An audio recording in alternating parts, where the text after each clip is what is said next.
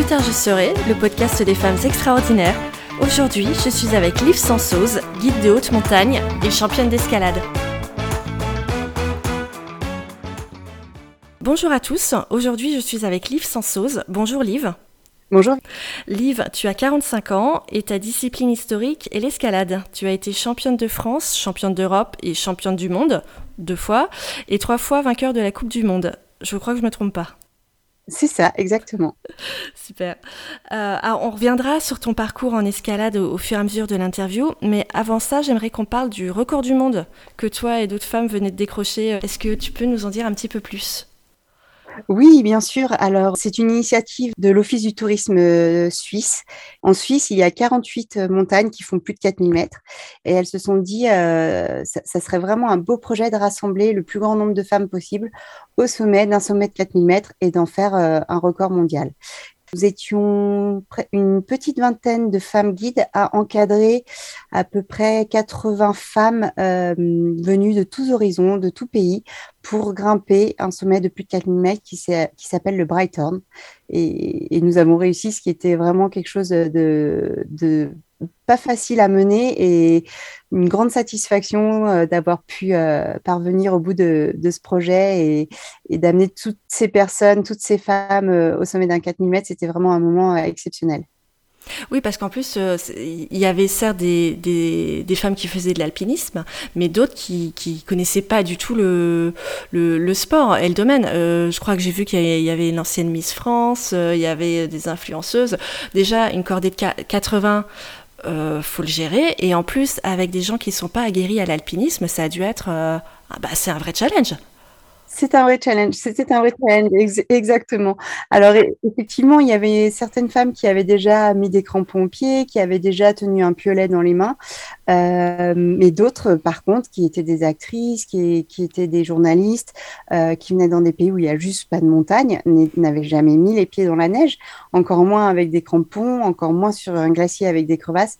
Donc, on a dû faire une journée d'entraînement, tout toutes ensemble, on a vu comment euh, tout le monde se débrouillait, on leur a apporté des conseils, euh, on leur a montré les techniques, les différentes techniques, et puis euh, et puis on, on s'est lancé, euh, on s'est lancé le lendemain pour pour l'ascension, et tout s'est bien passé, tout le monde a, a très vite compris euh, ce qu'il fallait faire, euh, comment comment ça se passait en montagne. Euh, comment gérer euh, aussi l'habillement, comment gérer la cordée. Enfin, c'était euh, vraiment quelque chose de, euh, qui s'est bien passé. Alors, tu disais que cette cordée, elle était encadrée par des guides de haute montagne, évidemment toutes des femmes.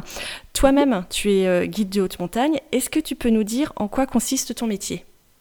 Voilà, alors euh, le métier de guide de haute montagne consiste à emmener des personnes qui veulent aller en, en montagne et qui n'ont pas forcément les, con- les connaissances, les compétences, à les emmener réaliser euh, ben, un sommet, un sommet de montagne, euh, un sommet de trois mille mètres, un sommet plus haut, euh, en sécurité et à les redescendre euh, en bas euh, pareil, euh, en sécurité. Alors, le métier de guide de montagne, c'est un métier qui est très varié parce que l'été, on va faire de l'alpinisme.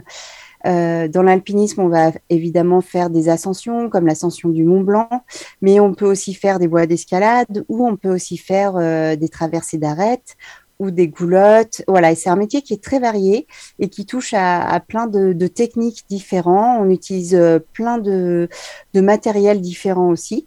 Et en hiver, euh, un guide de haute montagne va emmener euh, les personnes en ski, en ski hors piste, euh, soit dans un domaine, euh, dans une station de ski euh, pour skier en hors piste, soit en ski de randonnée, où là on peut euh, partir n'importe où dans la montagne.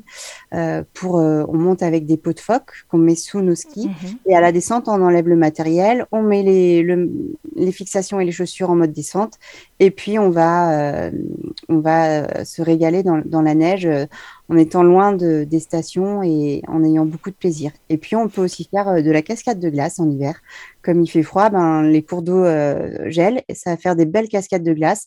C'est, c'est un univers un peu éphémère et on va avoir deux piolets, deux piolets techniques, des crampons bien, bien affûtés et puis on va pouvoir euh, grimper euh, cent mètres, deux cents mètres, trois cents mètres sur, sur, des belles cascades, euh, sur des belles cascades de glace. Et tu me disais du coup que des fois ça, ça, pouvait, durer, pardon, ça pouvait durer plusieurs jours. Tu pouvais être de sortie euh, deux, trois jours d'affilée. Euh... Oui, alors euh, ben, par exemple, l'ascension du Mont-Blanc, elle se fait soit en deux jours, soit plus plutôt en trois jours maintenant. Euh, donc on est parti pour trois jours euh, dans la montagne, on va dormir euh, deux nuits en refuge.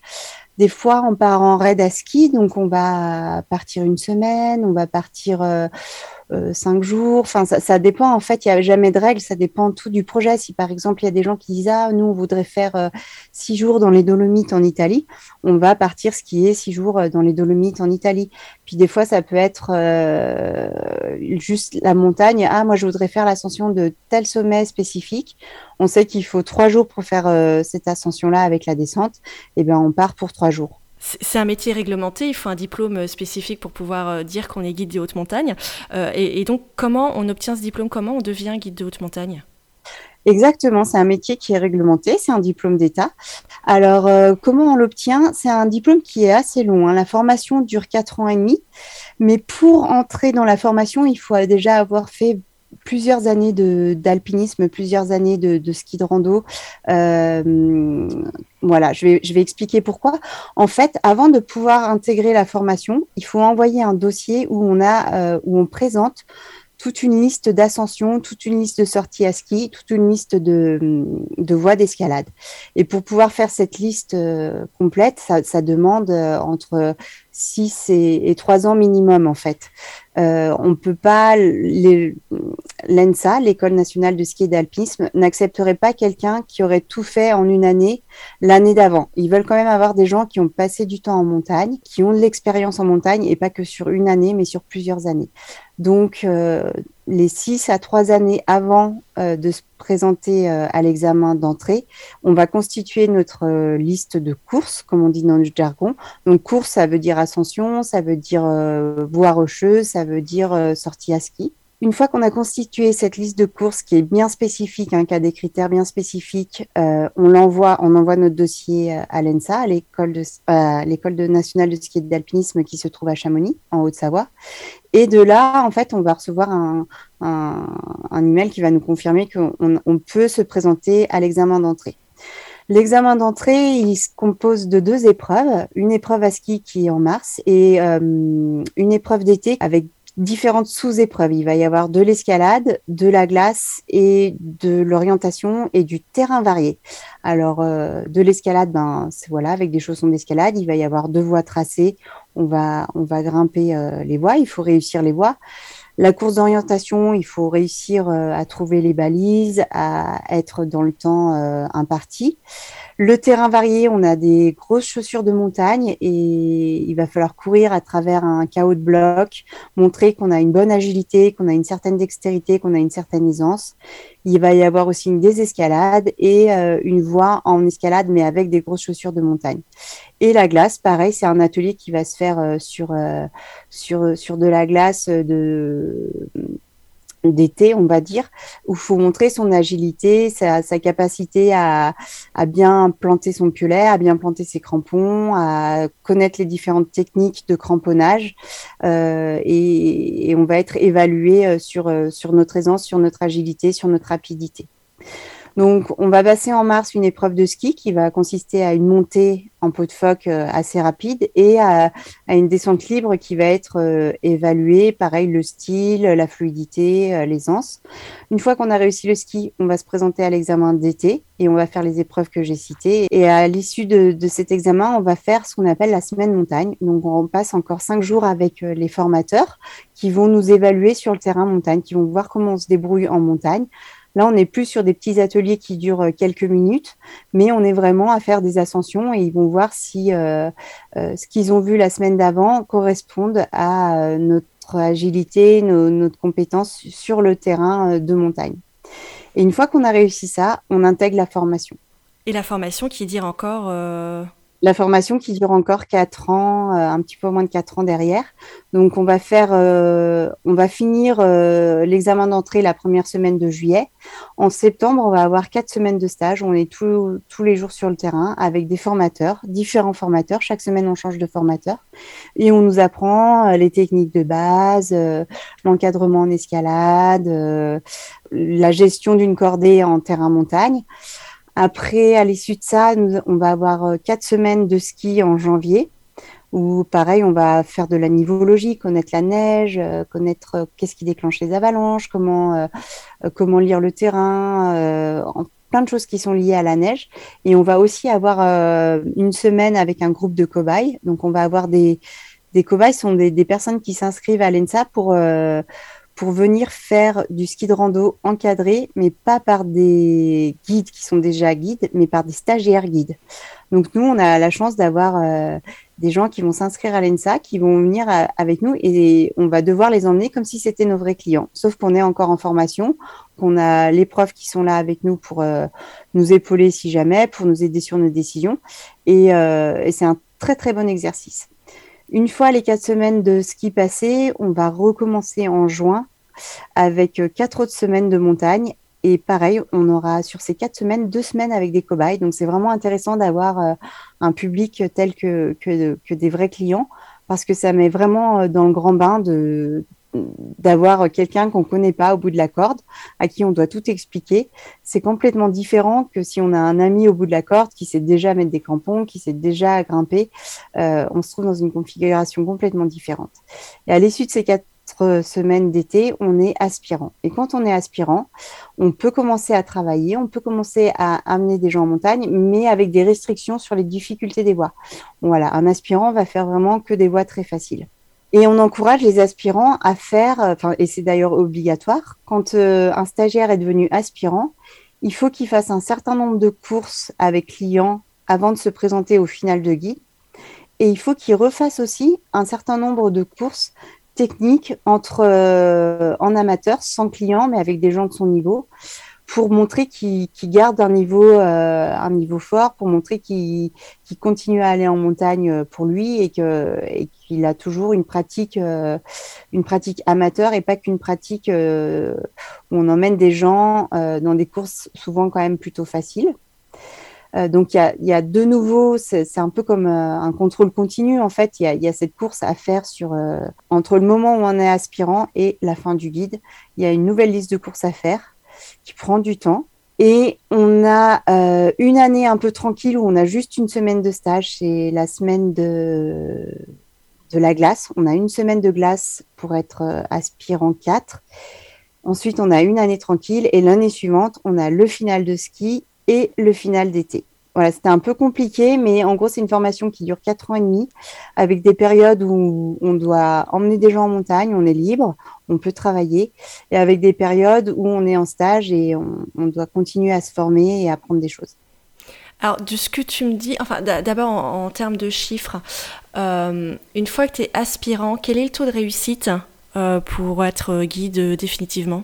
Une fois qu'on a passé le, l'examen d'entrée, qui est l'examen le plus dur, mmh. quasiment quatre-vingt-dix-neuf pour cent des gens qui réussissent le, l'examen d'entrée vont aller, ou, ou peut-être quatre-vingt-dix pour cent des gens qui réussissent l'examen d'entrée vont être guides à la sortie. Euh, ça, c'est sans compter les accidents potentiels ou les décès. C'est vrai qu'au cours de, de la formation, il y a peut-être euh, deux personnes de la promo qui vont avoir un accident grave ou un décès. Euh, c'est un métier à risque, le métier de guide. Et le métier de guide, il faut savoir qu'en France, la population de femmes est de deux pour cent. J'allais te le demander. Euh, est-ce, est-ce que c'est plus dur de devenir guide de haute montagne quand on est une femme ? Est-ce que les, les deux pour cent, ils, que, comment ils s'expliquent les deux pour cent en fait ? c'est, c'est les femmes qui n'y vont pas, c'est les femmes qui n'y arrivent pas, elles sont moins fortes. Que, comment elles s'expliquent cette euh, statistique à ton avis ? Non, ce n'est pas plus dur pour une femme que pour un homme d'aller, euh, d'aller, de se présenter au guide et de devenir guide. En fait, une femme est tout à fait capable de faire une voie d'escalade. Une femme est tout à fait capable de s'orienter dans le brouillard. Une femme est tout à fait capable de mener à bien une cordée au sommet du Mont-Blanc ou au sommet d'une montagne plus technique. Euh, ces deux pour cent s'expliquent de différentes façons. Pendant longtemps, il y a eu très très peu de femmes guides et hum, en fait, quand on, on a peu de femmes qui sont dans une profession, mentalement, il y a une barrière psychologique. Il y a peu de femmes qui vont vers cette profession. Depuis euh, peut-être six ou sept ans, il y a de plus en plus de femmes qui vont, qui s'inscrivent au probatoire, donc l'examen d'entrée de, du guide. Euh, et il y a de plus en plus de femmes qui sont guides. Et du coup, ça incite d'autres jeunes femmes à se dire, ben, allez, moi aussi, je, j'ose, je me lance. Euh, j'y vais. J'ai, j'ai tel ami qui, qui, est, qui est allé à l'examen du guide. Euh, bah, moi aussi, j'irai l'année prochaine. Donc, je pense que c'est un pourcentage qui va légèrement évoluer euh, avec les années qui vont venir. Euh, ça, on va avoir de plus en plus de femmes guides, mais on n'aura jamais un très grand pourcentage euh, de femmes guides parce que c'est quand même un métier qui est dur. C'est un métier qui est dur physiquement. On va euh, se lever tôt le matin. Des fois, en été, on se lève à une heure du matin. On va marcher pendant dix heures, douze heures.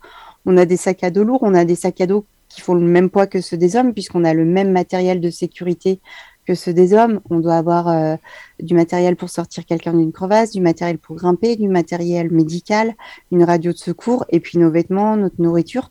Donc, on a les mêmes poids de sac à dos que les hommes. Donc, c'est un métier qui est physique, qui n'est pas forcément facile de par ses horaires, si on veut le combiner avec une vie de famille. Une femme qui, qui, qui a des enfants, c'est quand même compliqué pour elle de, de gérer à la fois ben, les enfants et euh, un métier passion qui, euh, qui emmène à être euh, des fois une semaine à l'étranger ou une semaine en ski en raid ou trois jours en refuge en été. Euh, c'est pas toujours, euh, c'est pas un métier qui est simple pour la famille non plus. Parfois, il y a des, des jeunes femmes qui, qui deviennent guides et puis on voit qu'à partir du moment où elles ont des enfants, elles travaillent vraiment beaucoup moins. Et puis, quand les enfants grandissent, elles vont reprendre le métier, euh, elles vont reprendre le métier euh, de façon un peu plus régulière. Toi, quand tu vois des jeunes filles qui veulent devenir guides et qui se disent euh, « c'est trop dur pour moi, le sac sera trop lourd, j'y arriverai pas, je, j'ai pas assez de, j'ai pas assez travaillé ci, j'ai pas assez travaillé ça », est-ce que tu essaies de les convaincre qu'avec de l'entraînement, elles sont capables ? Ou alors, euh, effectivement, il y a certains morphotypes qui ne sont pas faits pour, euh, qui sont pas faits pour ce métier ?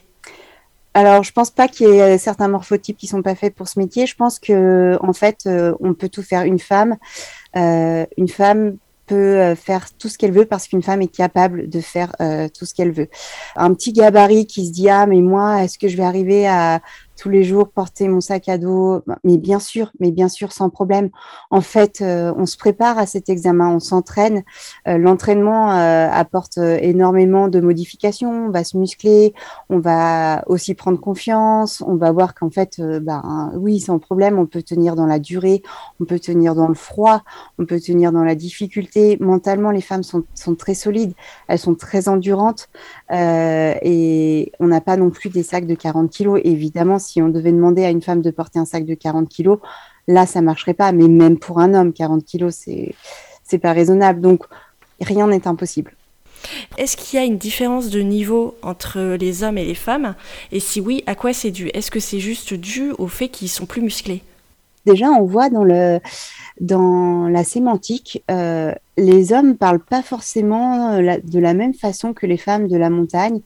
Et, et d'ailleurs, c'est aussi vraiment euh, flagrant dans, dans les livres, dans les récits d'aventure où on lit, euh, bon ben voilà, on va conquérir ce sommet. Euh, euh, on, enfin voilà, ce sont d'autres mots que des femmes n'utiliseront pas. Et puis je pense que Un, un homme plus naturellement va être dans le combat, va va, va, va pas se laisser impressionner par euh, par une paroi, par un passage, alors qu'une femme va se dire ouh, euh, ok, ça n'a pas l'air évident, je vais calculer mon coup. Euh, voilà, on va approcher la montagne, on va approcher les difficultés euh, de façon différente, mais c'est pas pour autant que qu'une, qu'une femme euh, n'est pas tout aussi capable qu'un homme de, de franchir telle difficulté, de, de réussir telle ascension. Après, naturellement, les hommes sont plus forts que les femmes.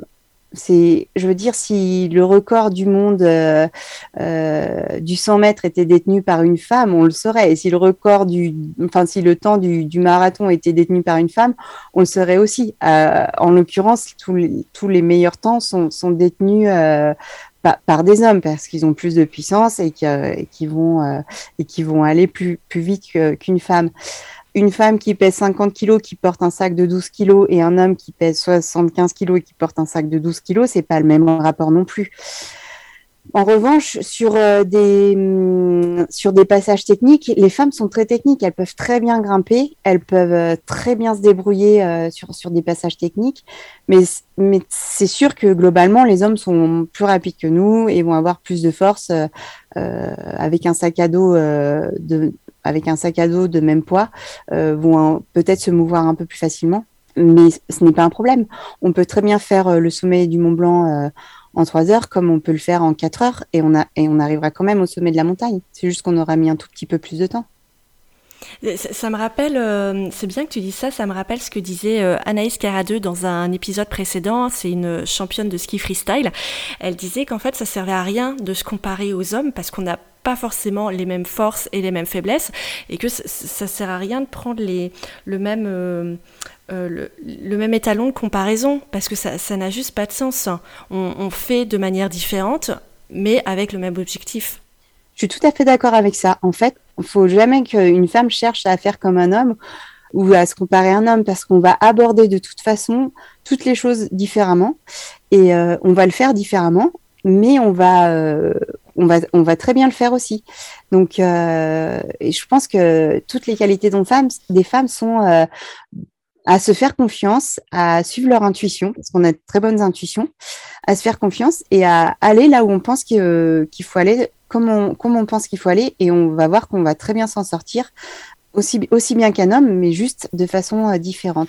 Et je pense que c'est une mauvaise façon de, d'appréhender les choses, de se dire euh, « Ah, il faudrait que j'arrive à faire comme lui » ou, euh, ou de comparer les femmes aux hommes. En fait, ça, ça n'a pas lieu d'être, ça devrait juste pas exister. Voilà, on est euh, différents. Et après, quelque chose qu'il faut quand même souligner, euh, c'est que hum, quand on est euh, dans un milieu d'hommes, il euh, y, y a plein d'hommes qui soutiennent vraiment les femmes et c'est un, un très bel élan, c'est, c'est quelque chose de très euh, motivant. Il y a plein d'hommes qui supportent plein de femmes dans leurs projets sportifs, dans leurs projets euh, de vie, dans leurs projets professionnels et, et, et, et il faut s'appuyer là-dessus. Parfois, on est amené à travailler. Moi, je, je travaille avec mon conjoint qui est aussi guide de montagne. On aborde les choses de façon différente, mais ça marche toujours très bien. Et tous les gens qu'on emmène, quand on est deux à travailler ensemble, adorent parce qu'on a chacun une approche différente et ça fait quelque chose de vraiment riche et qui fonctionne très bien. Être aussi avec un homme en montagne et travailler avec un homme en montagne quand on est une femme, ça fonctionne aussi très bien, même si on ne va pas faire pareil, même si on ne va pas pareil.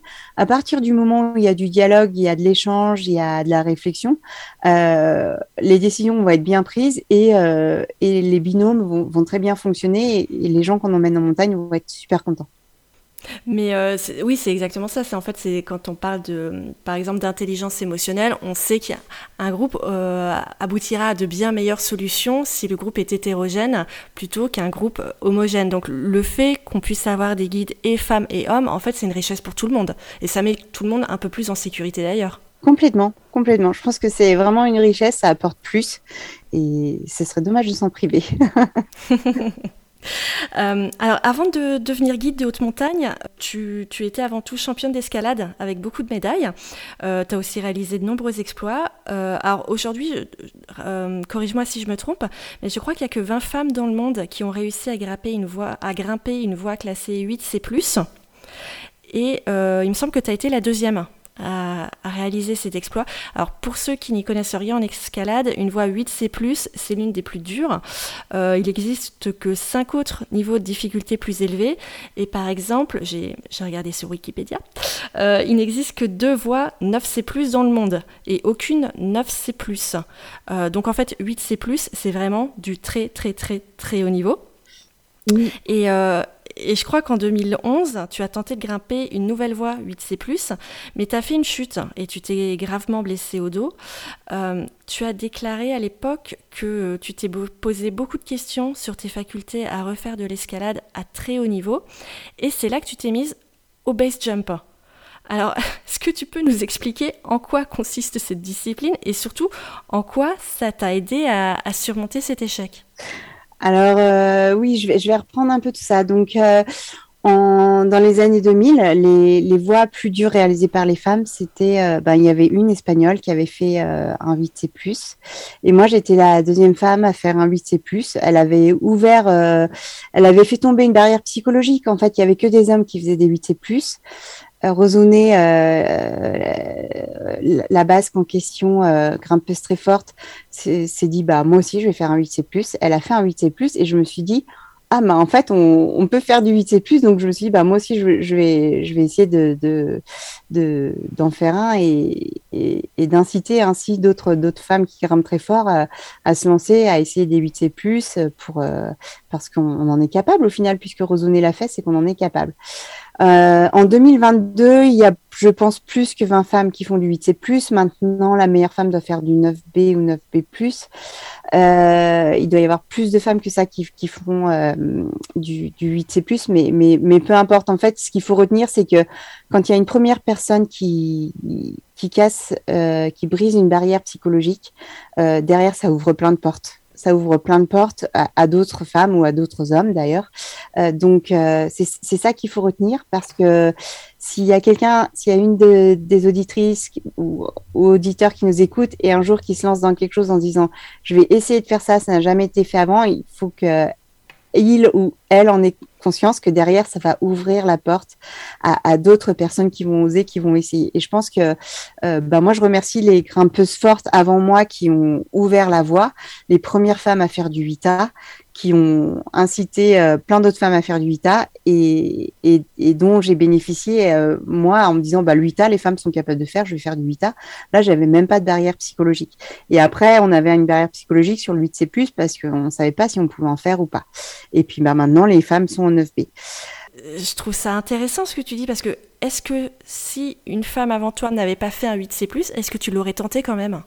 Eh ben, c'est une bonne question, parce que je ne peux pas répondre. Peut-être que pas, peut-être que oui, parce que j'aurais eu un, un ami avec qui je m'entraînais tout le temps qui m'aurait dit « Non, mais viens, on... j'ai fait ce huit C plus-là, il... les femmes, c'est un huit C plus qui n'est pas morphologique, qui peut convenir aux femmes, euh, essaye-le. » C'est un peu comme ça que ça s'est passé, en fait. Mon ami François Legrand, qui voulait essayer un neuf A aux États-Unis, m'a dit « Je pars trois semaines aux États-Unis pour faire un neuf A. Viens avec moi, il y a un huit C plus qui va te convenir, je suis sûre que tu peux le faire. » Mais c'est un homme qui m'a dit « Je suis sûre que tu peux le faire. » Moi, au fond de moi, je, je, j'avais mes doutes. Mais tu avais peur de ne pas réussir, le risque était trop grand, tu te disais euh, « euh, j'ai pas le corps » ou, ou juste bah, « c'est un truc de mec ». Alors, pas, pas, le risque n'était pas trop grand, parce qu'en falaise, il n'y a pas de risque. Hein, si on n'arrive pas à faire la voie, on n'arrive pas à faire la voie, mais ce n'est pas très grave. Euh, je ne me disais pas « c'est un truc de mec », je me disais juste bah, « yeah, je ne suis pas sûre si je suis capable de faire quelque chose d'aussi dur ». Mais pas, mmh. euh, mais je me dis, je me suis jamais parlé en termes, c'est un truc de mec. Je me suis plutôt dit, non mais huit C plus, c'est quand même ce qui se fait de, de plus dur. Est-ce que, est-ce que je vais être capable ? Et, et, et je pense que j'avais pas forcément la confiance. Je pense que j'avais des doutes par rapport à, est-ce que j'en suis capable ? Mais en fait, ce que nous apprend la vie, c'est que tant qu'on n'essaye pas, on peut pas savoir si on en est capable ou pas. Donc il faut toujours essayer euh, plus dur et plus que ce qu'on imagine, parce qu'au final, on est très certainement capable de faire plus dur. Mais c'est, c'est ce que je dis souvent, en fait, euh, corrige-moi, mais euh, enfin, moi, je trouve que c'est vrai. L'échec, en fait, c'est de ne pas essayer. Ah, mais ça, c'est sûr. Ça, c'est sûr. En fait, si on est attentif, si on est passif, si on n'essaye pas, euh, bah, on ne fait rien. Et ça, c'est l'échec, euh, l'échec de la vie, en fait. Moi, je suis dans l'action tous les jours. Euh, je suis en montagne tous les jours. Il y a des passages. Tiens, ça, ça, il y a eu un éboulement là, ça a changé. Bon, bah, il faut que j'essaye de passer par la gauche, ou il faut que j'essaye de passer par la droite. Mais il faut, il faut, euh, on, faut toujours avancer, il faut toujours essayer. Enfin, on, moi, je suis une personne d'a, de, d'action et, euh, et j'ai un contrôle sur l'action en plus. Donc, euh, donc je ne peux pas regretter, je ne peux pas avoir de remords tant que j'essaye, tant que j'essaye d'avancer, tant que je suis dans l'action, tant que je mets en place quelque chose. En revanche, si je me dis « Ah, bah là, il y a un éboulement, bah, j'annule la course euh, », bah, alors, j'aurais rien fait. Enfin, c'est, c'est, les, c'est un échec d'avance, en fait. Mmh. Euh, pardon, du coup, je t'ai coupé. Revenons-en à ta huit C plus. En deux mille un, un an après, je, je retourne aux États-Unis, et donc c'était pas en deux mille onze, mais c'était en deux mille un. Je retourne aux États-Unis pour essayer de faire un autre, une autre voie dure euh, bien connue dans le pays, qu'un seul homme a fait jusque-là, et moi je voulais euh, faire cette voie. Je savais que c'était une voie qui me conviendrait bien, euh, donc j'étais très motivée pour faire cette voie et j'allais la réussir. Euh, on était dans un contexte très particulier parce que hum, j'étais filmée par une équipe, de pro- par une production qui faisait des images, qui faisait des films euh, d'escalade. Donc tous les jours, il y avait un caméraman, ou des fois deux caméramans, ou des fois trois caméramans, et je grimpais là-bas avec euh, des amis américains à moi. je connaissais la voie par cœur, j'étais vraiment, c'était plus qu'une question de, d'essai, en fait. J'allais y aller le lendemain, ça allait peut-être marcher, et si ça marchait pas le lendemain, ça allait marcher le surlendemain, parce que euh, cette voie, je la connaissais par cœur. Physiquement, j'étais au top de ma forme. Mentalement, je, j'avais tous les mouvements en tête, j'étais hyper forte. Donc, il y avait euh, pas de raison que, que je réussisse pas cette voie. Et puis, euh, mes amis américains ont, sont partis, ils avaient prévu un voyage en Australie, ils sont partis, donc j'appelle un des caméramans pour lui dire « Écoute, en fait, là, j'ai plus euh, mes amis pour m'assurer euh, à la falaise demain. Euh, peut-être qu'on attend quelques jours, le temps que je retrouve que, quelqu'un sur Las Vegas pour, euh, pour grimper avec moi. » Il m'a dit « Ah, mais il n'y a pas de problème, ma compagne, Lorraine, elle va t'assurer, il euh, n'y a pas de souci. » À l'époque, j'étais très jeune et je ne me suis pas posé la question vraiment de savoir si cette personne savait assurer ou pas. Donc, on va, je dis, ah bah super, très bien, euh, on se retrouve demain, comme d'habitude. On va à la falaise le lendemain matin. Je fais une première voie un peu plus facile pour m'échauffer, pour échauffer les tendons, pour échauffer le corps. Et c'est quelque chose qui a été écrit plein de fois, je ne suis pas tombée. En fait, je suis arrivée en haut de ma voie et là, au lieu de la, que la personne qui m'assure me redescende doucement jusqu'au sol, elle a lâché la corde et moi, je l'ai filée jusqu'au sol. Donc, ce n'était pas une chute de ma part, c'était... Euh, une erreur d'assurage. C'était une erreur d'assurage très grave parce qu'elle aurait pu me coûter la vie. Euh, j'ai eu la chance de juste me faire euh, très mal euh, au niveau du nerf sciatique et de, des vertèbres. Mais euh, je suis pas en fauteuil roulant, je suis pas, je suis toujours là, ici. Et euh, donc voilà, donc j'ai eu beaucoup, beaucoup de chance dans cet accident. En revanche, t'as fait une chute de combien ? T'es tombée de quelle hauteur ? D'une quinzaine de mètres à peu près. Ok. En revanche, ça a été un grand traumatisme psychologique parce que derrière, je n'ai pas pu faire confiance à des gens qui m'assuraient et j'ai arrêté de grimper. Et c'est pour ça que j'ai dû dire peut-être dans un article, j'étais pas sûre qu'un jour je regrimperais. Parce que pendant très longtemps, en fait, je, j'essayais de grimper et j'avais trop peur. J'avais trop peur que la personne qui m'assure me lâche. Donc, je me suis dit, bon, bah, je n'arrive plus à grimper, le traumatisme est trop important. Je vais laisser passer une période de temps, je vais faire d'autres activités et euh, on verra si dans un an, si dans deux ans, si dans cinq ans, l'envie pour, pour faire de l'escalade de nouveau et, euh, et la confiance dans l'assureur reviennent. À ce moment-là, je referai de l'escalade parce que c'est quand même ce que j'aime faire. Et c'est une période où, voilà, où j'ai, je me suis mise à faire du parapente, je me suis mise à faire de la chute libre. Et puis, quand on est en, quand on est un grimpeur, on est quand même toujours en haut de parois, euh, comme au Verdon, comme au Yosemite, des fois des parois très hautes, hein, qui font un kilomètre ou plus. Et on est quand même attiré par ce vide. Et le fait d'avoir fait du parapente, de la chute libre, je me suis dit, ah, mais le base jump, ça m'attire. Le base jump, c'est sauter d'un, c'est sauter d'un rocher avec un parachute sur le dos et puis on l'ouvre quand on, quand on se rapproche du, du sol. Il faut l'ouvrir à un moment pour, pour pouvoir poser, pour que la voile puisse s'ouvrir et pour pouvoir poser euh, euh, tranquillement au sol. Et c'est un peu cette période où j'avais plus l'escalade, où j'essayais de trouver une forme de, de thérapie par l'action pour euh, dépasser ces... cette peur panique que les gens qui m'assurent allaient tous me lâcher, euh, que euh, je, je me suis un peu tournée vers d'autres sports qui n'étaient pas forcément euh, euh, des sports qui, où j'étais experte à la base, mais que j'ai appris. Et je me suis lancée dans effectivement euh, le base jump, où j'ai appris à, à sauter, où j'ai appris... Euh, alors, j'ai fait ça... Euh, de façon très, euh, comment dire, euh, j'y suis pas allée en mode tête brûlée. J'ai fait deux cent cinquante sauts d'avion. Euh, j'ai des amis qui, au bout de dix sauts d'avion, sont allés sauter d'une falaise. Moi, je suis allée j'ai fait deux cent cinquante sauts d'avion. Après, j'ai sauté d'un parapente. Après, j'ai sauté d'un pont. Et après, je suis allée en Norvège où il y a des murs très, très hauts et très, très raides. Euh, pour faire mes premiers sauts de rocher, j'y suis allée de façon très progressive et très calculée. Voilà pour le but. Oui, parce que c'est le, le, le but, c'était pas de, de remplacer une peur ou de vaincre une peur en, pour, en, pour en créer une autre. Oui, exactement, exactement. C'était plutôt de me dire, bon, je je me sens pas de grimper là, j'ai plus confiance dans les personnes qui m'assurent. En revanche, est-ce que je peux euh, surmonter un peu euh, mes démons ou faire une autre activité, mais qui soit toujours en lien avec la verticalité, euh, avec les décisions, euh, des décisions dans l'urgence, on va dire. Enfin, voilà, et, et c'est, c'est un peu comme ça que j'en suis arrivée à faire du base jump avec mon habitude d'être toujours dans des parois, donc toujours dans le vide en fait, euh, et, et avec cette attirance pour le vide.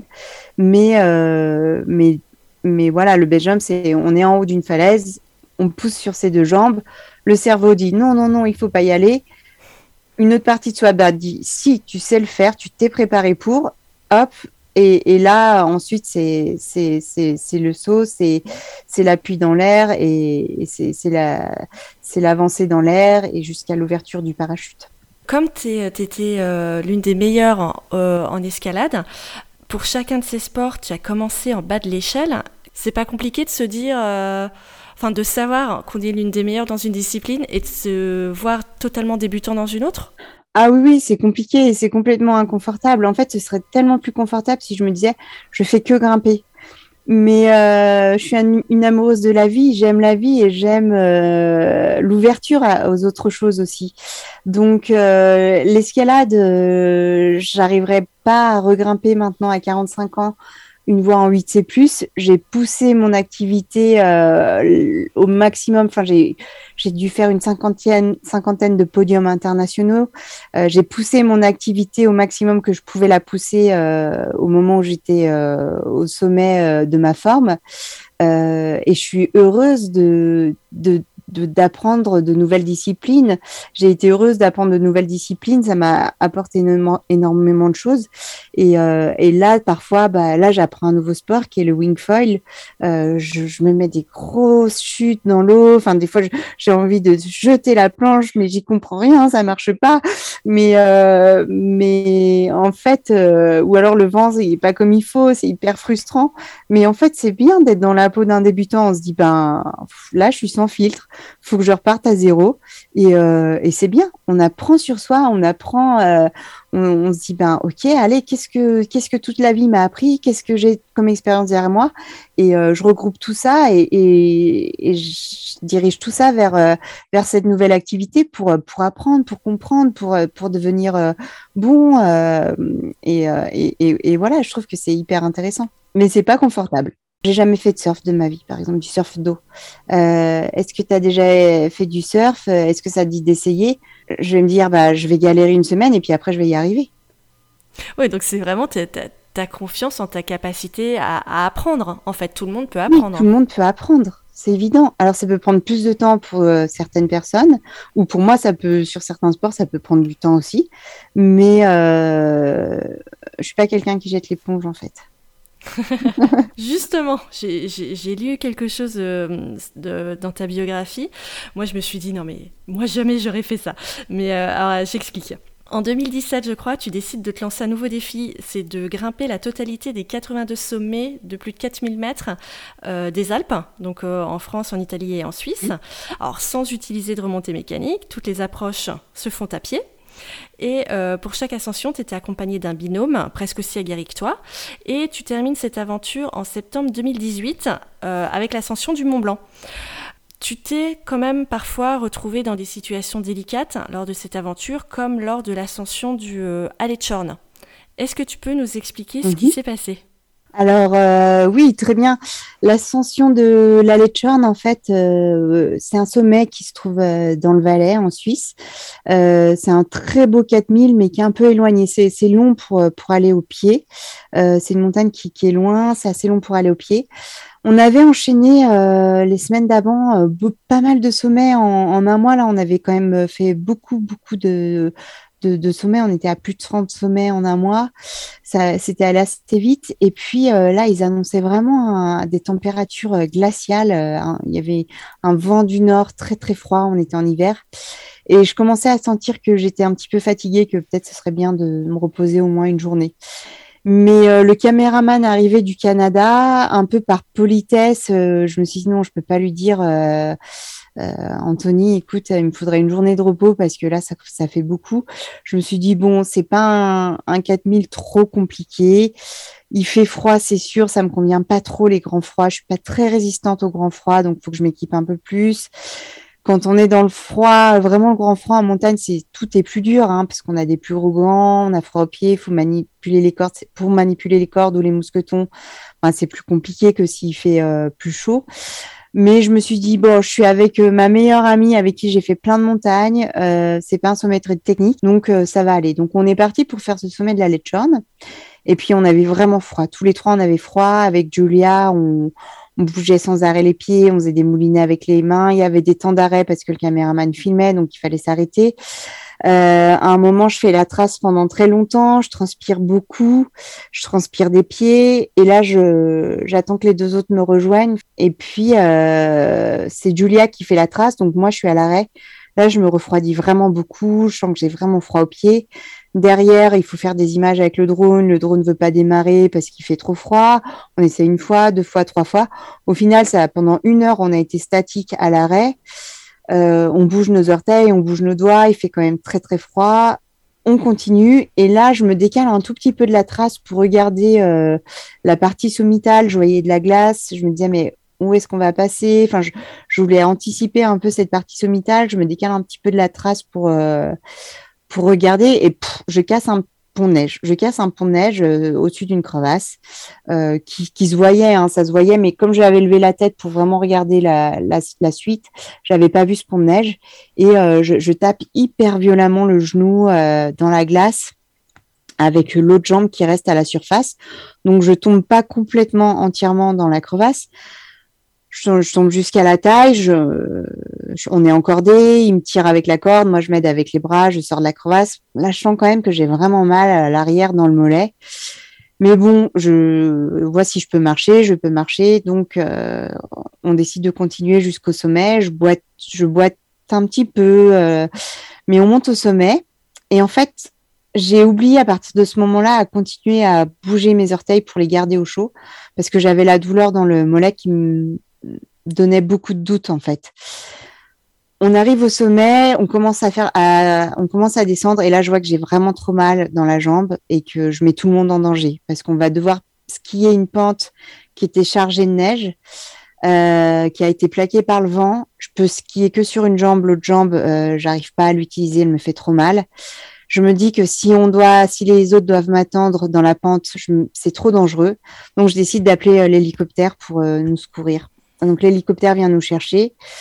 Quand ils viennent nous chercher, il fait encore moins seize. On a l'impression qu'il fait moins quatre parce qu'avant, il faisait tellement plus froid qu'on passe de, de moins vingt-cinq à, à moins seize. On a l'impression qu'il fait moins quatre degrés. En fait, il faisait encore vraiment très froid. Et j'arrive à l'hôpital et j'enlève mes chaussures de, de, de ski de rando et on voit qu'en fait, je me suis gelée les deux orteils. Donc voilà, donc l'Aletschhorn, ça, je me suis fait deux grosses gelures aux orteils et une déchirure musculaire au mollet en, en basculant dans la crevasse. Et c'est des, c'est des embûches de parcours, ça peut arriver en montagne. En fait, on n'est jamais à l'abri de, de petits soucis comme ça ou de gros soucis. Euh, ça fait partie du parcours, il faut juste les accepter et savoir les, les gérer les, le mieux possible. Alors moi, ce qui m'a vraiment frappée, c'est que tu l'as remonté ensuite, ce sommet. Tu l'as remonté parce que tu n'as pas pu faire la descente. Du coup, j'imagine que tu as été frustrée. Tu te disais, l'objectif n'est pas atteint. Donc, tu l'as remonté simplement, enfin simplement, pour le redescendre. Tu as recommencé, en fait. Et, et moi, c'est ça où je me dis, mais je, est-ce que c'est de l'ego, par refus de l'échec, euh, que tu as refait cette ascension ? Est-ce que c'est une envie de finir ce que tu as commencé ? Est-ce que, est-ce que c'est du jusqu'au boutisme ? Alors non, en fait, c'est plus une question d'éthique de la montagne. C'est pas du tout une question d'ego, c'est que ben une montagne, si si je monte des gens euh, au sommet du Mont-Blanc et que j'appelle l'hélico pour les redescendre, dans ma tête, je vais pas me dire qu'ils ont fait le Mont-Blanc parce que parce que en fait, enfin euh, la descente fait partie de l'ascension. Donc euh, c'est comme si quelqu'un monte l'Everest demain et qu'il se fait redescendre en hélico. Enfin, en fait, éthiquement parlant. Ça, ça, ça ne marche pas. La montagne, on la commence en bas en vallée et on la finit en bas en vallée. Donc, pour moi, je ne pouvais pas me dire que j'avais fait l'Aletschhorn parce que euh, j'avais été secourue en hélicoptère euh, un peu plus bas que le sommet quand on a vu que je ne pouvais pas descendre. Et éthiquement parlant, je ne pouvais pas me dire ben, « j'ai fait cette, cette montagne ». En fait, euh, pour moi, une montagne, bah voilà, elle se fait depuis le bas de la vallée et elle se, se termine quand on est rentré. Si on commence à se dire « j'ai fait une montagne », alors qu'on nous monte en hélico cent mètres sous le sommet et qu'on nous ramène à la maison en nous prenant cent mètres sous le sommet, on n'a plus de règles. Enfin, voilà, la, la montagne, elle se gravit depuis sa base et elle se redescend jusqu'à sa base. C'était plus une question d'éthique de la montagne. Euh, j'aurais pas pu compter ce sommet me dire j'ai fait cette montagne alors que j'en suis pas redescendue. Et c'est une éthique qui t'est personnelle ou elle est partagée par euh, la plupart des alpinistes ? C'est quelque chose, euh, c'est un consensus. Enfin voilà, c'est, on n'envisage pas la montagne avec des hélicos en fait. Et je pense qu'on a un vrai rôle à jouer euh, de d'information et d'éducation parce que on voit ces dérives maintenant en Himalaya. Les gens vont monter au, au camp deux de l'Everest pour faire l'Everest en hélico et vont être redescendus du camp deux jusqu'en bas en hélico. Alors en fait, on la commence où et on la finit mmh. où la montagne ? À ce moment-là, la prochaine fois, on monte au camp trois en hélico, puis on redescend du camp trois en hélico, puis l'année suivante, bah, ce sera le camp quatre. Donc, en fait, on est obligé d'avoir une éthique et d'avoir des règles où tout le monde est d'accord avec ses règles. Ouais, je vois ce que tu veux dire. Euh, tu t'es blessée euh, au cours de, de cette aventure et j'ai lu aussi que tu as eu une phase de presque dix ans au début des, des années, bah, la décennie deux mille en fait, où tu as enchaîné les blessures. Alors j'ai listé fracture du sacrum, fracture de la cheville, nerf sciatique abîmé, fracture du talon, fracture des vertèbres, fracture du poignet, ménisque abîmé, puis ensuite l'épaule, fracture de l'autre talon et une commotion cérébra- cérébrale. Euh, alors... Malgré toutes ces blessures, tu as dit que tu as toujours su que tu t'en remettrais et que tu reviendrais à un bon niveau pour continuer à profiter de la montagne. Comment tu expliques que tu as toujours été convaincue de, de pouvoir remonter au, au plus haut niveau malgré tes blessures ? Oui, alors je vais pondérer un peu ça. Un, un champion, de, enfin un skieur qui est très fort en... qui est en équipe de France de ski et qui se fait euh, sur sa fin de carrière euh, les ligaments croisés et qui sait que derrière il reprendra pas son niveau, va mettre un terme à sa carrière. Moi, je suis sortie de la compétition depuis vingt ans. Euh, quand je dis je reviendrai, c'est pas, je, je peux pas revenir à mon plus haut niveau de, de comme quand j'étais en compétition. Euh, j'ai quarante-cinq ans. En fait, je peux juste, enfin, une blessure va pas m'arrêter parce que va pas m'arrêter dans ma passion. Euh, c'est pas une blessure qui va faire que je vais plus aller en montagne. Euh, en revanche, une blessure pour un sportif de haut niveau, quand il est un peu vers sa fin de carrière et qu'il sait tous les efforts que ça prend pour revenir au plus haut niveau, ça va effectivement peut-être mettre un terme à sa carrière. Mais dans mon cas, ce sont des blessures qui sont venues après euh, après ma, ma carrière de haut niveau, après euh, c- cette erreur d'assurage qui, qui m'a précipitée euh, au sol. Mais c'est pas pour autant des blessures où je me suis dit bon, euh, j'arrête la montagne ou euh, j'arrête le parapente ou euh, pff, ah, c'est trop dur de recommencer l'escalade dans le six quand j'ai fait du huit. Non, parce que la passion, elle est là, que c'est mon moteur, que c'est ça qui fait justement que je vais tout faire euh, le mieux possible au niveau de la rééducation et de la réhabilitation pour pouvoir profiter toujours de, de cet espace, euh, de, de cet espace de montagne, de cet espace de liberté qui m'apporte, euh, qui m'anime et qui, qui m'apporte, euh, qui est ma source d'énergie au final. Quand même, à la vue de toutes ces blessures, moi, je me suis demandé comment est-ce que ton corps s'est, s'est rétabli de, de tout ça. Est-ce que est-ce que tu as une constitution extraordinaire ou alors est-ce que tu es très bien suivi médicalement ? Est-ce que tu as encore des séquelles mais que finalement, tu, tu, tu résistes à la douleur et tu les ignores pour continuer à, à profiter de ta passion ? Euh, je n'ai pas une constitution exceptionnelle, mais que j'ai eu une constitution qui m'a permis de... En tout cas, il faut savoir que l'organisme, il est quand même doué euh, d'une capacité de, de se réparer, de s'auto-réparer assez euh, incroyable. Et puis, euh, bah, je pense que quand on est déjà des personnes en bonne santé, qu'on fait attention à ses rythmes, à bien dormir, à pas être trop stressé, à comment on s'alimente, qu'est-ce qu'on boit, euh, déjà ça c'est juste la base en fait pour l'humain, pour être euh, dans un corps en bonne santé. Euh, ben, quand on a déjà un corps qui est déjà euh, bien à la base, derrière il va se, se guérir, euh, se réparer, se guérir euh, beaucoup plus vite et bien. Et puis, euh, je ne sais pas, peut-être que à cinquante-cinq ans, euh, ben, j'aurai une douleur euh, du genou, de, de, de mon ménisque et de, de mon ligament croisé. Euh, et peut-être, et je, je vais l'ignorer. Je, enfin, je, je sais très bien qu'on on est capable de, de, de gérer la douleur jusqu'à un certain point. Pour l'instant, en fait, j'ai vraiment pas de séquelles qui m'handicapent, mais peut-être que d'ici dix ans, euh, oui, j'aurai peut-être plus de séquelles, peut-être qu'il me faudra euh, faire quelque chose, mais euh, pour l'instant, non, j'ai cette chance que tout s'est bien remis, que je ne suis pas du tout handicapée par, euh, par mes accidents euh, passés. Euh, bah, en revanche, je suis pas à l'abri que plus tard, effectivement, bah, j'ai, j'ai mal au genou, que j'ai ci ou que j'ai ça. j'aborderai, quand ça arrivera, j'aborderai, euh, je prendrai les choses les unes après les autres en, en faisant le mieux possible. Euh, on a déjà parlé de l'épisode de, du podcast avec Anaïs, qui est championne de ski free, freestyle. Euh, elle m'expliquait dans son épisode que euh, lorsqu'elle est monitrice de ski euh, l'hiver, elle enseigne le ski aux enfants et elle s'aperçoit qu'avant euh, dix douze ans en général, les enfants réagissent à la peur et à la prise de risque en, en fonction de leur personnalité et pas du tout en fonction de leur sexe. Mais elle a remarqué aussi qu'à partir de l'adolescence, euh, elle dit que la société, l'école, la télé a appris aux filles à avoir peur et aux garçons à ne pas dire qu'ils ont peur. Et j'ai l'impression qu'en ce qui te concerne, la peur fait pas vraiment partie de ton vocabulaire. Enfin, si, tu as peur, mais tu, tu, tu, tu gères les risques d'une façon peut-être un peu moins conservatrice que, que la plupart des gens. Et je crois aussi que tu as eu un accident de, de base jump, en fait, il me semble, et tu as déclaré qu'avant ton impact au sol, tu savais que tes jambes allaient être brisées en, en plein de petits morceaux, et finalement, tu t'en es sorti avec euh, fracture du sacrum et du bassin. Et, et malgré ça, tu continues à tenter de, de nouveaux défis, à chaque fois accompagné d'un lot de risques. Tu le dis toi-même, le, le métier de guide, c'est dangereux. Et du coup, je me demandais comment tu expliques ta, ta gestion de la prise de risque, en fait. Comment tu calcules tes risques ? Ben, en fait, je pense que je suis une personne qui a peur, mais heureusement, parce que ben, la peur, elle te, elle te sauve la vie, en fait. Euh, c'est important d'avoir peur et c'est important de, d'être confronté aussi des fois à la, à la mort, parce que la mort fait aussi partie de la vie. Je pense que quand on est dans l'action, en fait, on, on peut, il faut pas se laisser envahir par euh, son imagination ou sa peur ou par euh, je sais pas quoi qui viendrait d'ailleurs. Quand on est dans l'action, s'il y a un passage délicat, s'il y a un passage dangereux, il faut vraiment se concentrer sur ce qu'on est en train de faire. En fait, euh, bah là, je suis présente à cent pour cent à l'action, à ce que je dois faire, à où je dois déplacer mon pied, où je dois mettre ma main, où je dois planter mon piolet pour que pour, pour, pour passer ce passage délicat et, et je me laisse pas envahir par, euh, par la peur. Après, je pense qu'il y a plein de formes de peurs différentes. Il y a de l'appréhension. Avant une grande course, il y a de l'appréhension, il y a des questionnements, il y a des doutes.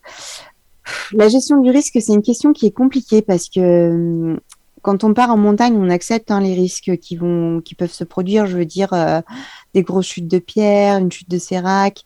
Il y a, il y a plein de risques qu'on ne contrôle pas. Puis il y a d'autres risques, au contraire, qu'on peut contrôler.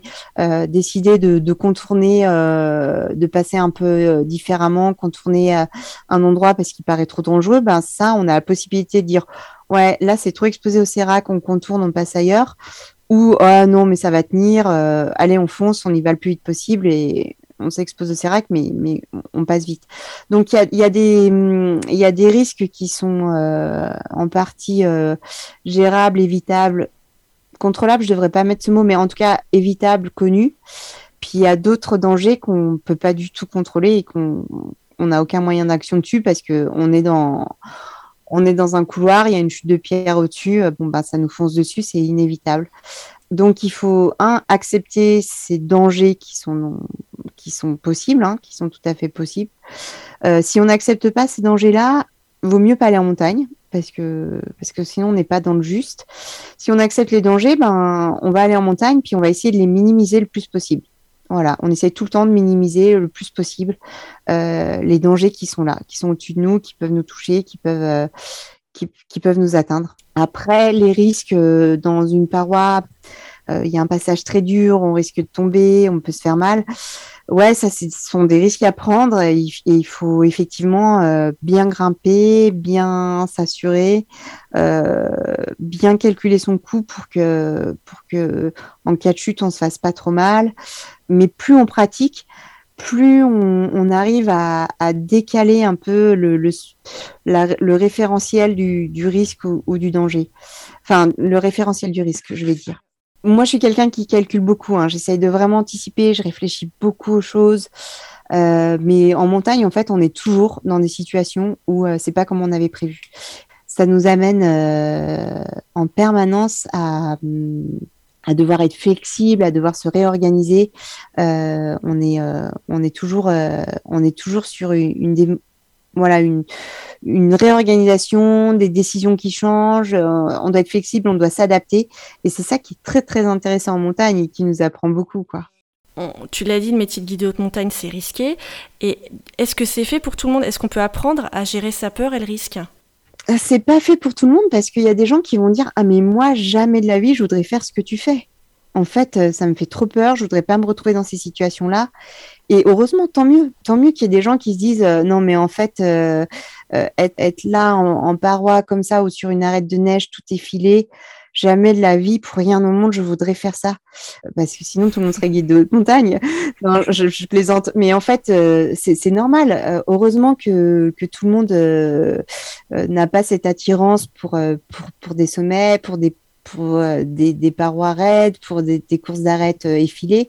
Et effectivement, quelqu'un qui dit « Mais moi, je voudrais surtout pas me retrouver là », bon, bah, le métier de guide lui conviendra pas, c'est sûr. Mais en revanche, pour des gens qui, ont, qui aiment la montagne, qui ont la passion de la montagne et qui ont envie de transmettre, qui ont envie d'emmener des gens euh, vivre leurs rêves là-haut, bah oui, il faut y aller.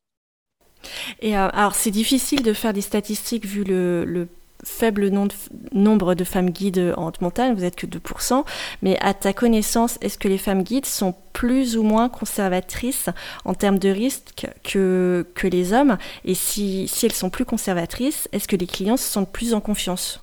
Clairement, les femmes sont plus conservatrices. J'ai pas de statistiques euh, avec des chiffres, mais je crois que euh, il n'y a pas encore une femme guide qui a eu un, en, en tout cas en France, euh, qui a eu un accident en, en guidant en, dans, dans sa profession. Euh, alors qu'il y a quand même beaucoup d'acc- enfin, il y a quand même des accidents qui arrivent euh, quand on est guide. Et, enfin, il y a, faudrait voir les les pourcentages d'accidents, mais euh, par an, il y a un certain nombre d'accidents qui arrivent euh, dans l'exercice de la profession au niveau des, des guides. Il n'y en a pas eu pour les femmes. On est clairement plus conservatrice, on est clairement plus euh, réfléchie, on va, on va faire... Ouais, on est plus conservatrice, c'est sûr.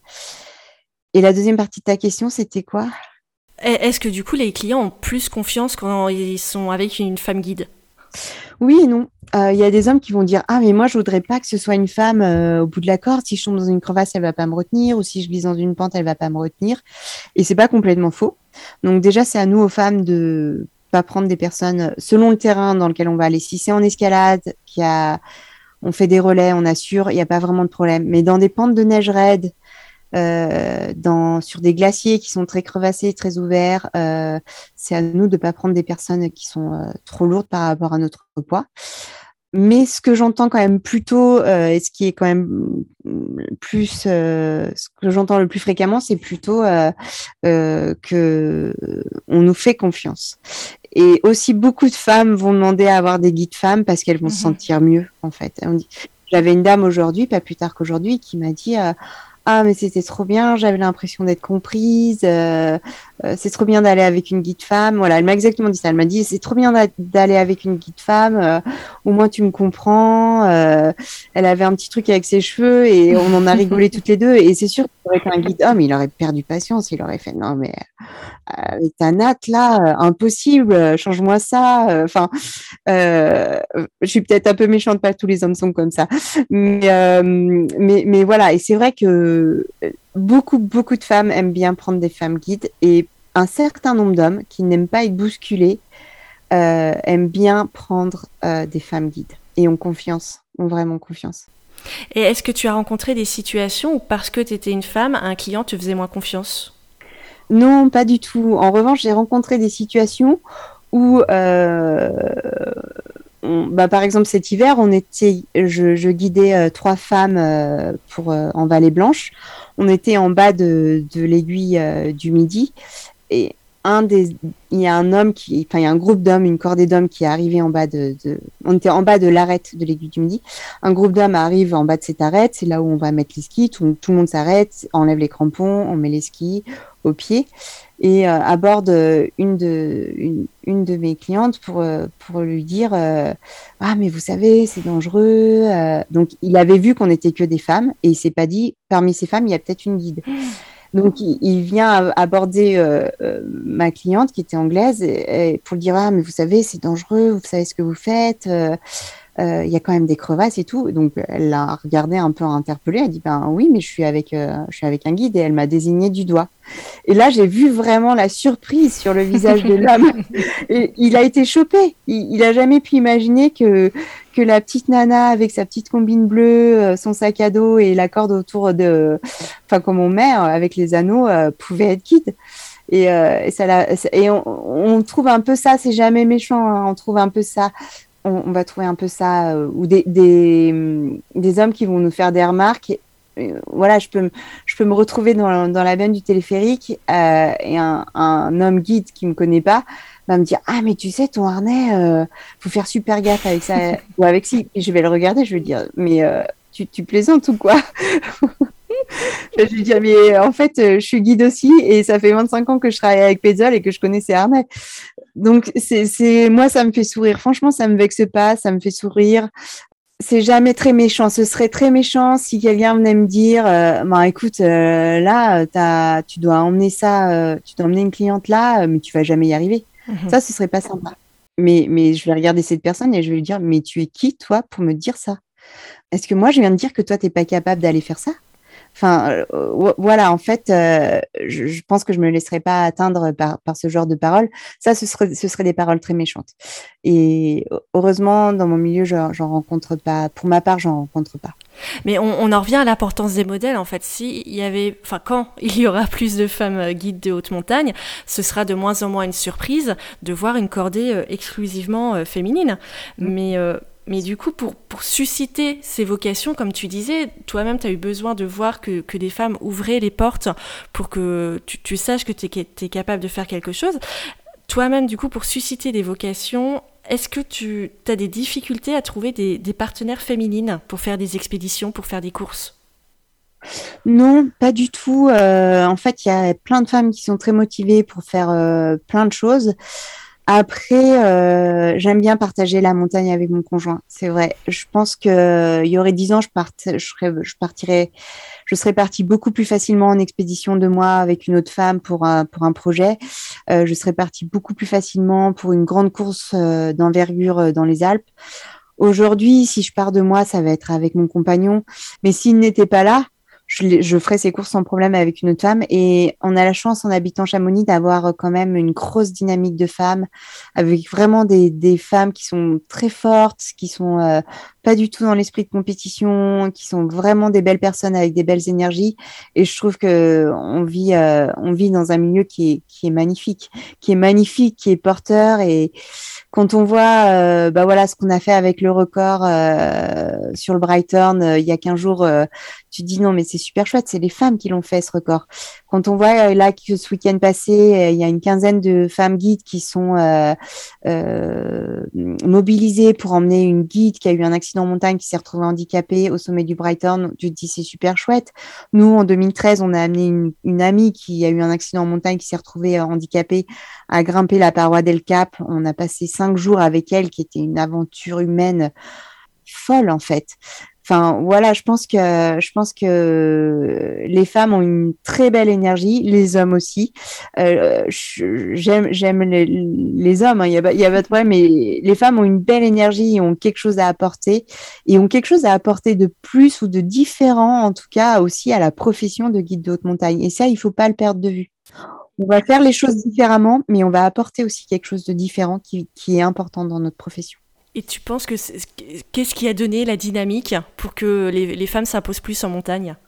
Maintenant, les réseaux sociaux changent beaucoup les choses. Avec ces images, si une femme voit qu'une autre femme a, a fait ça aussi, ou qu'elle entend parler de ça, ça va l'inciter, ça va l'inspirer. Enfin, on a la chance de d'avoir, euh, ben de pouvoir utiliser ces réseaux sociaux pour euh, pour créer de l'inspiration, pour susciter des vocations, pour donner l'envie aux autres de, d'essayer, de faire pareil. Euh, voilà. Après, les réseaux sociaux ont aussi une tendance euh, à faire croire aux gens que c'est euh, que du jour au lendemain, on peut gravir ces montagnes. Ça, c'est un peu notre rôle à nous de, d'éduquer et d'expliquer, ben, j'ai pu faire cette montagne-là parce que derrière, j'ai vingt ans d'expérience mmh.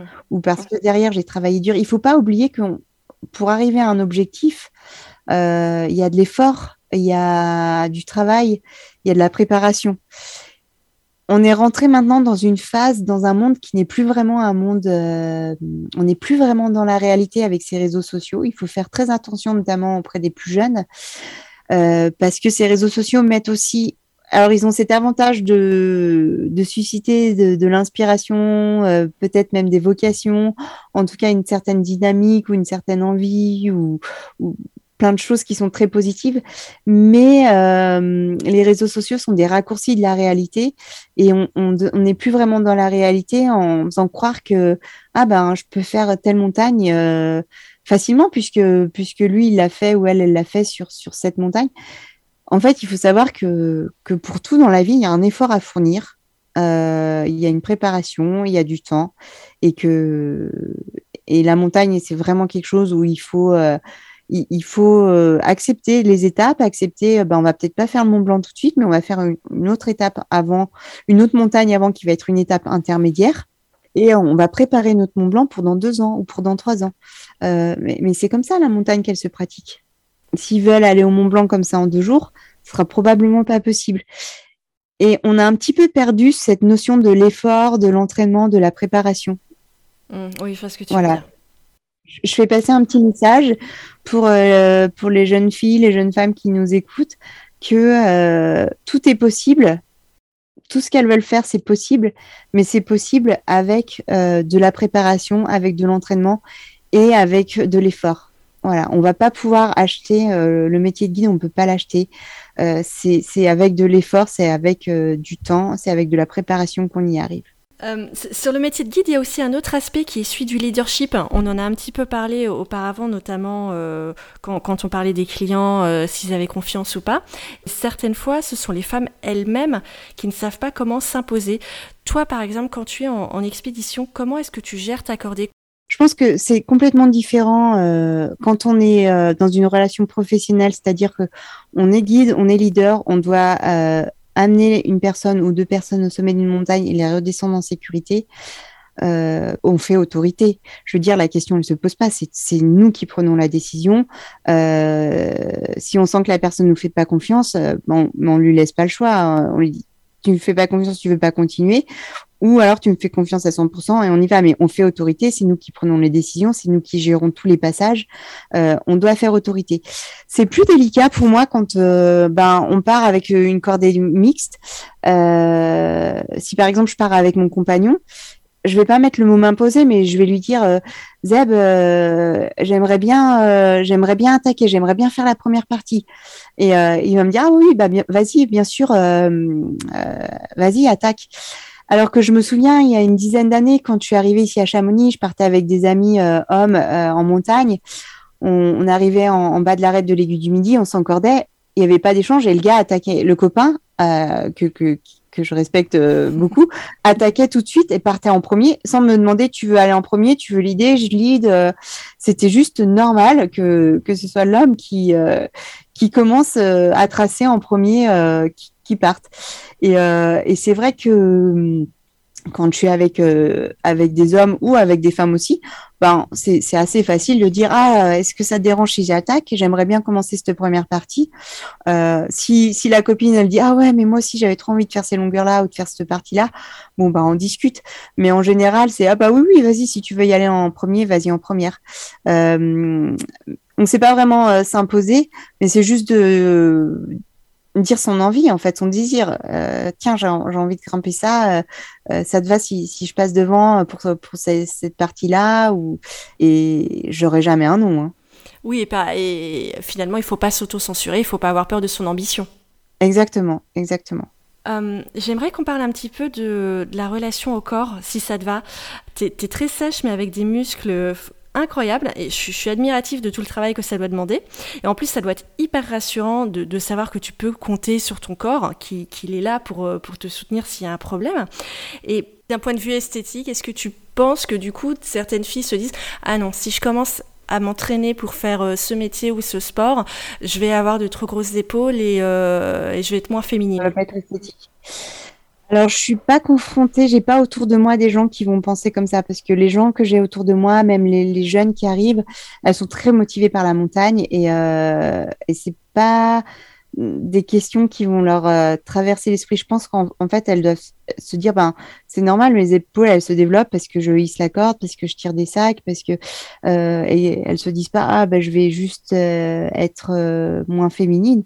Non, je pense pas du tout. Euh, je pense pas du tout. Après, peut-être que quelqu'un qui vient plus de de la ville ou qui a une approche un peu différente, qui se dit, ah ouais, mais les, les femmes qui font de la montagne, elles ont quand même une musculature hyper développée. Moi, ça me plaît pas. Euh, bah effectivement, faut peut-être pas qu'elles aillent vers ce métier-là parce que en fait, ce métier-là, c'est un métier passion. Soit on a la passion de la montagne et euh, d'avoir des grosses épaules, c'est même pas quelque chose qui où on va se poser beaucoup de questions. Soit on n'a pas la passion de la montagne et il faut pas aller vers ce métier-là. Mais si on a la passion de la montagne, si on aime ce qu'on fait, si on aime la montagne, euh, bah peut-être qu'on va avoir des grosses épaules, mais c'est pas très grave. Oh bah non, au contraire. C'est un prérequis. euh, on arrive à la question de la fin. Qui voudrais-tu voir interviewer dans un prochain épisode du podcast qui serait un beau modèle pour les filles selon toi ? Eh bien, j'aimerais bien voir Marion Aerthy interviewée, qui est une très belle personne, qui a été plusieurs fois championne du monde de, de snowboard freeride. Et euh, je pense qu'elle a beaucoup à apporter et elle est un super modèle. Super, bah écoute, je note. Merci beaucoup, merci pour tout, Liv. Merci à toi.